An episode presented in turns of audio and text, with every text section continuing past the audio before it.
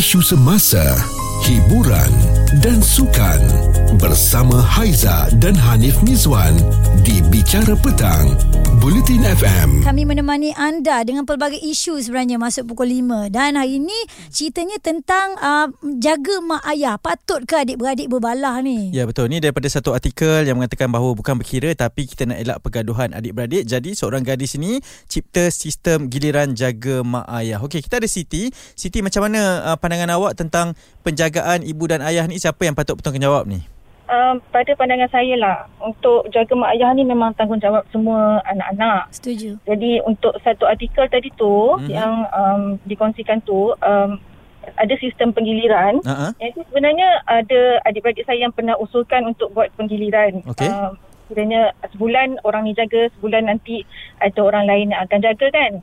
So take turn lah. Tapi um, semua orang setuju, Mhm. adik-beradik semua setuju. Cumanya uh, ibu kami sendiri yang tak setuju. Oh, Oh, kenapa? Uh, dia macam dia dia jadi letih lah kalau dia nak berpindah randah mm-hmm. dalam masa sebulan dari Oh. satu tempat ke tempat yang lain kan. So, Faham, dia tak faham. lah.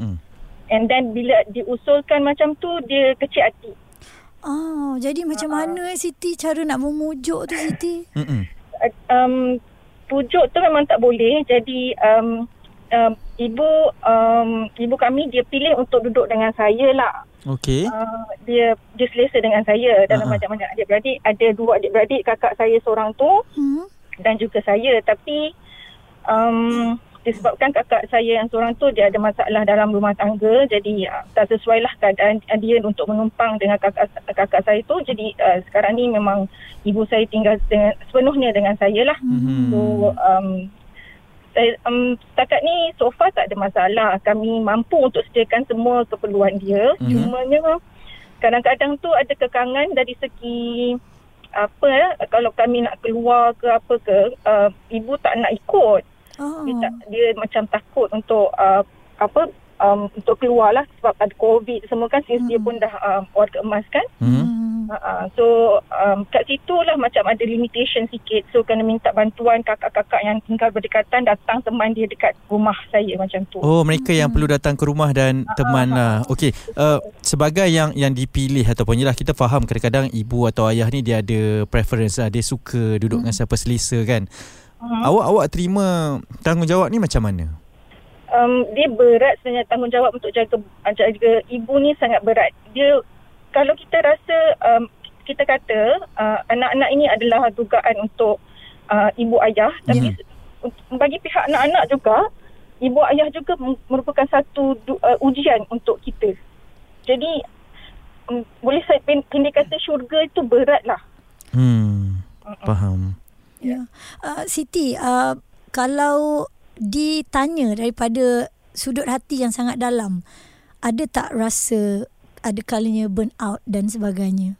Uh, ada. Jadi macam mana awak awak kuatkan hati lah sebab nak tak nak itu ibu kita kan? Ya betul. Entah macam ingatkan balik kita apa guideline semua dalam uh, Islam sajalah sebab Ya. pahala kita redha kita terletak pada ibu kan.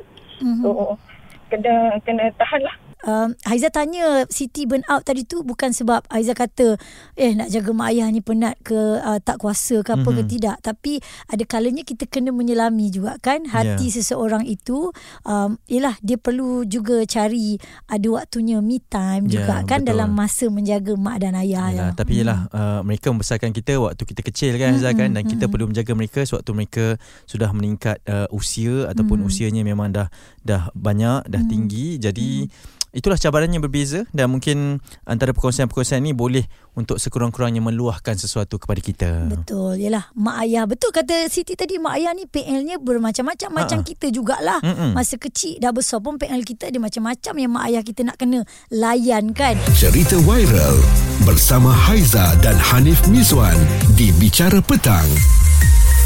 Bulletin FM. uh, berbalah maksudnya kita sama-sama kita ni memang macam tajuk pun kita dah cakap dah kan satu mak bapa seorang mak bapak tu dia boleh bela anak 10 pun Betul?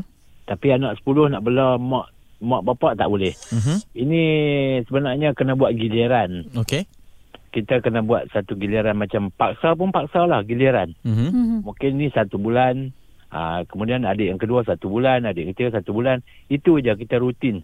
Sampailah uh, sampai sampai orang kata apa sampai dah ni lah mak pak dia meninggal lah. Ya. Bang, abang anak nombor apa bang?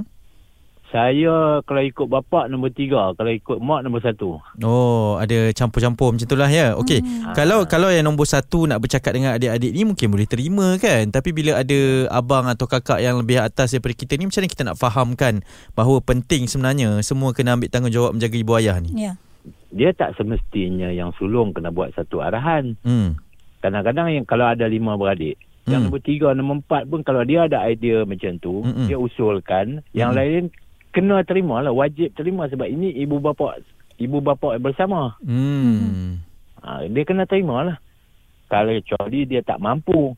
Hmm. Ha, dia tak mampu dari segi keuangan ke ataupun tak mampu dari segi dia pun kesihatan dia tak mengizinkan. Ya. Ha, itu boleh dikecualikan. Hmm. Ha, tapi yang empat lagi tu kena kena rotate lah. Ni kena wajib. Mm-mm. Kita tak boleh cakap benda ni oh siapa lapang, siapa uh, free, Mm-mm. boleh ambil, uh, tolong tolong bantu, tolong tengok tak boleh. Hmm. Kita wajibkan kalau kata mak bapak masih sihat dan kuat, okey alhamdulillah. Mm-mm. Tapi kalau mak bapak dah sakit, uh, mungkin tenaga tak ada tak mampu nak bergerak sendiri, Hmm. maknanya seorang sebulan lah ataupun seorang dua minggu. Hmm. Baik. Kena bagi kan, itu wajib kena buat lah. Itu pandangan daripada Abang Samsul. Ingat dia wajib. Ini Haiza dan Hanif Mizwan di Bicara Petang, Bulletin FM. uh, mak saya duduk dengan kakak saya dekat KL. Uh, kakak saya ada empat ber, uh, lima beradik, seorang dah meninggal Mhm. uh, dan tinggal empat. Tiga lagi dekat KL, saya dekat Penang. And Mhm. sekarang saya duduk dengan mertua. So keadaan saya tak tak boleh nak jaga mak saya sebab sekarang mak saya duduk dengan kakak saya yang uh, si, masih single dan available. Uh, so, so itu adalah salah satu bagi saya ketakmampuan saya nak jaga mak saya sebab tempat tinggal tak tak selesa untuk dia jaga kat Penang ni. Hmm. So saya kata uh, itu uh, apa yang saya boleh buat is every month memang saya akan balik. So duduk dekat uh, try untuk balik lah.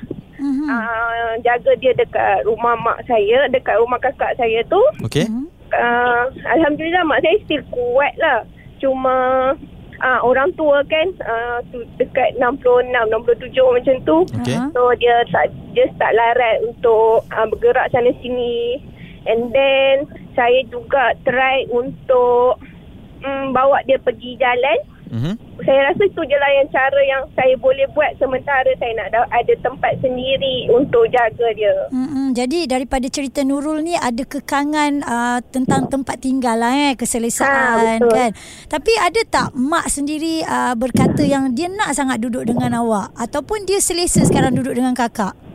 Uh, still, uh, dia selesa duduk dengan kakak tapi um, just uh, perkongsian kadang-kadang mak sendiri yang memang pilih untuk duduk dengan kakak saja. Uh, even abang dan kakak lagi satu pun ada uh, ajak dia duduk sekali tapi itulah Ah. kadang dia lebih selesa untuk dengan kakak yang belum kahwin ni. Ha. Hmm. Faham.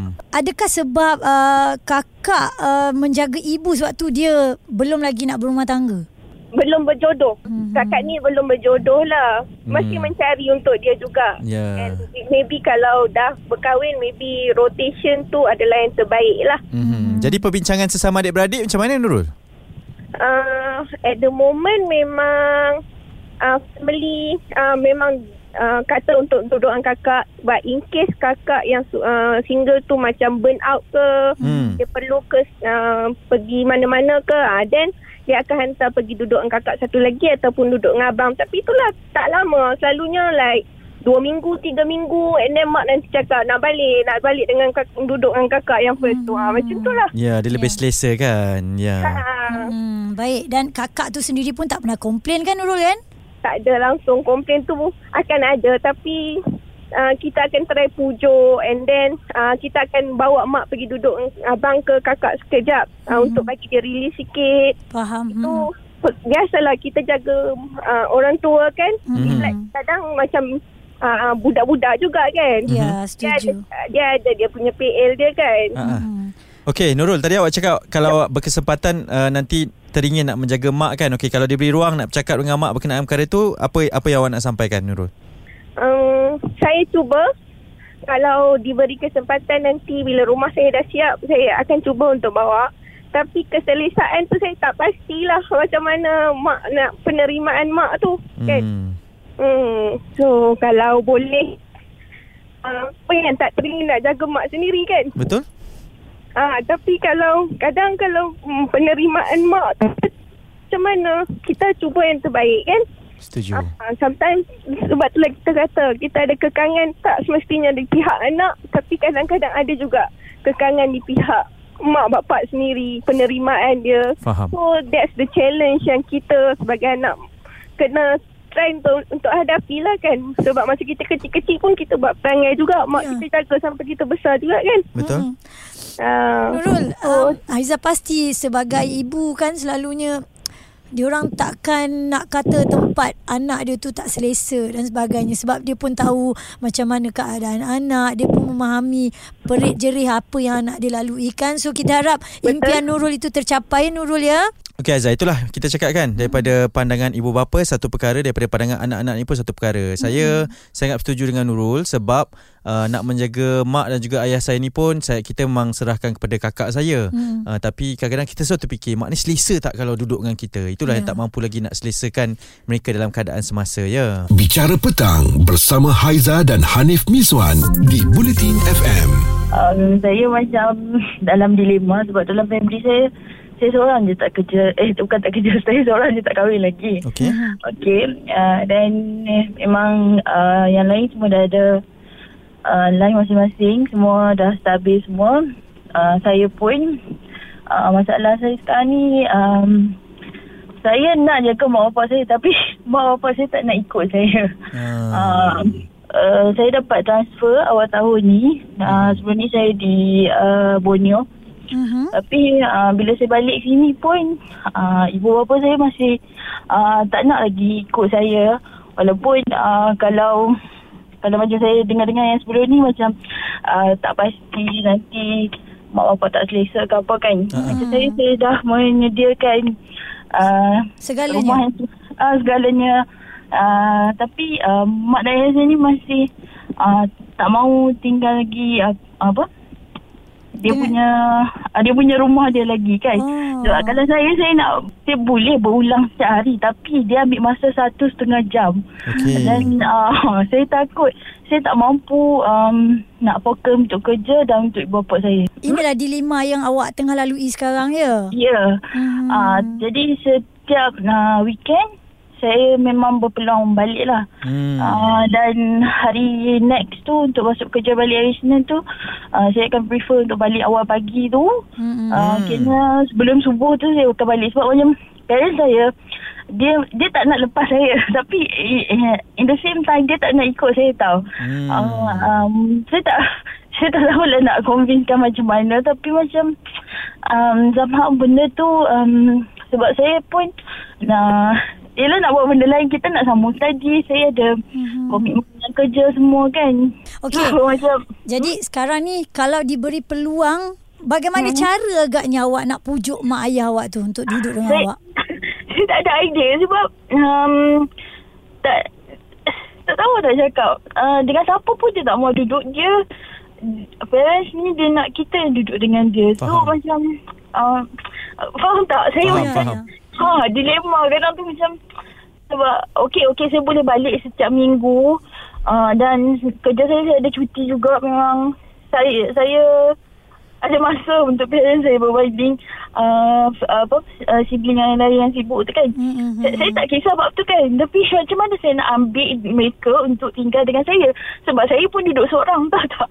Ya, Kadang tu ya. saya macam um, Benar Moga luahan daripada uh, pendengar kita tadi eh Mm-mm. dapatlah sedikit orang kata ketenangan sebab dia dah tak tahu dah macam mana. Dalam Betul. dilema nak jaga tapi dalam waktu yang sama mak ayah tak nak duduk dengan dia. Ya. Dia nak berulang pun dia nak kena fikir kerja juga. Ya, tapi ini bukan untuk mencari salah siapa eh. Haizal Ya. ini mungkin uh, kita berkongsi situasi masing-masing saja. Mhm. Sekurang-kurangnya kita semua tahu bahawa tanggungjawab menjaga ibu bapa ni semua orang tahulah. Anak-anak Mhm. memang kena jaga tapi kadang-kadang situasi setiap orang ini berbeza, peranan uh, ibu bapa juga berbeza, anak-anak juga berbeza. Mereka pun ada favourite mereka juga kan untuk duduk dengan siapa ikut keselesaan. Jadi kita faham juga dan kita raikan perbezaan ini ya. Okey, itu dia. Semoga perkongsian kami ni mendapat manfaat bersama buat Haiza, buat Hanif, buat anda semua. Isu semasa, hiburan dan sukan bersama Haiza dan Hanif Mizwan di Bicara Petang, Bulletin FM.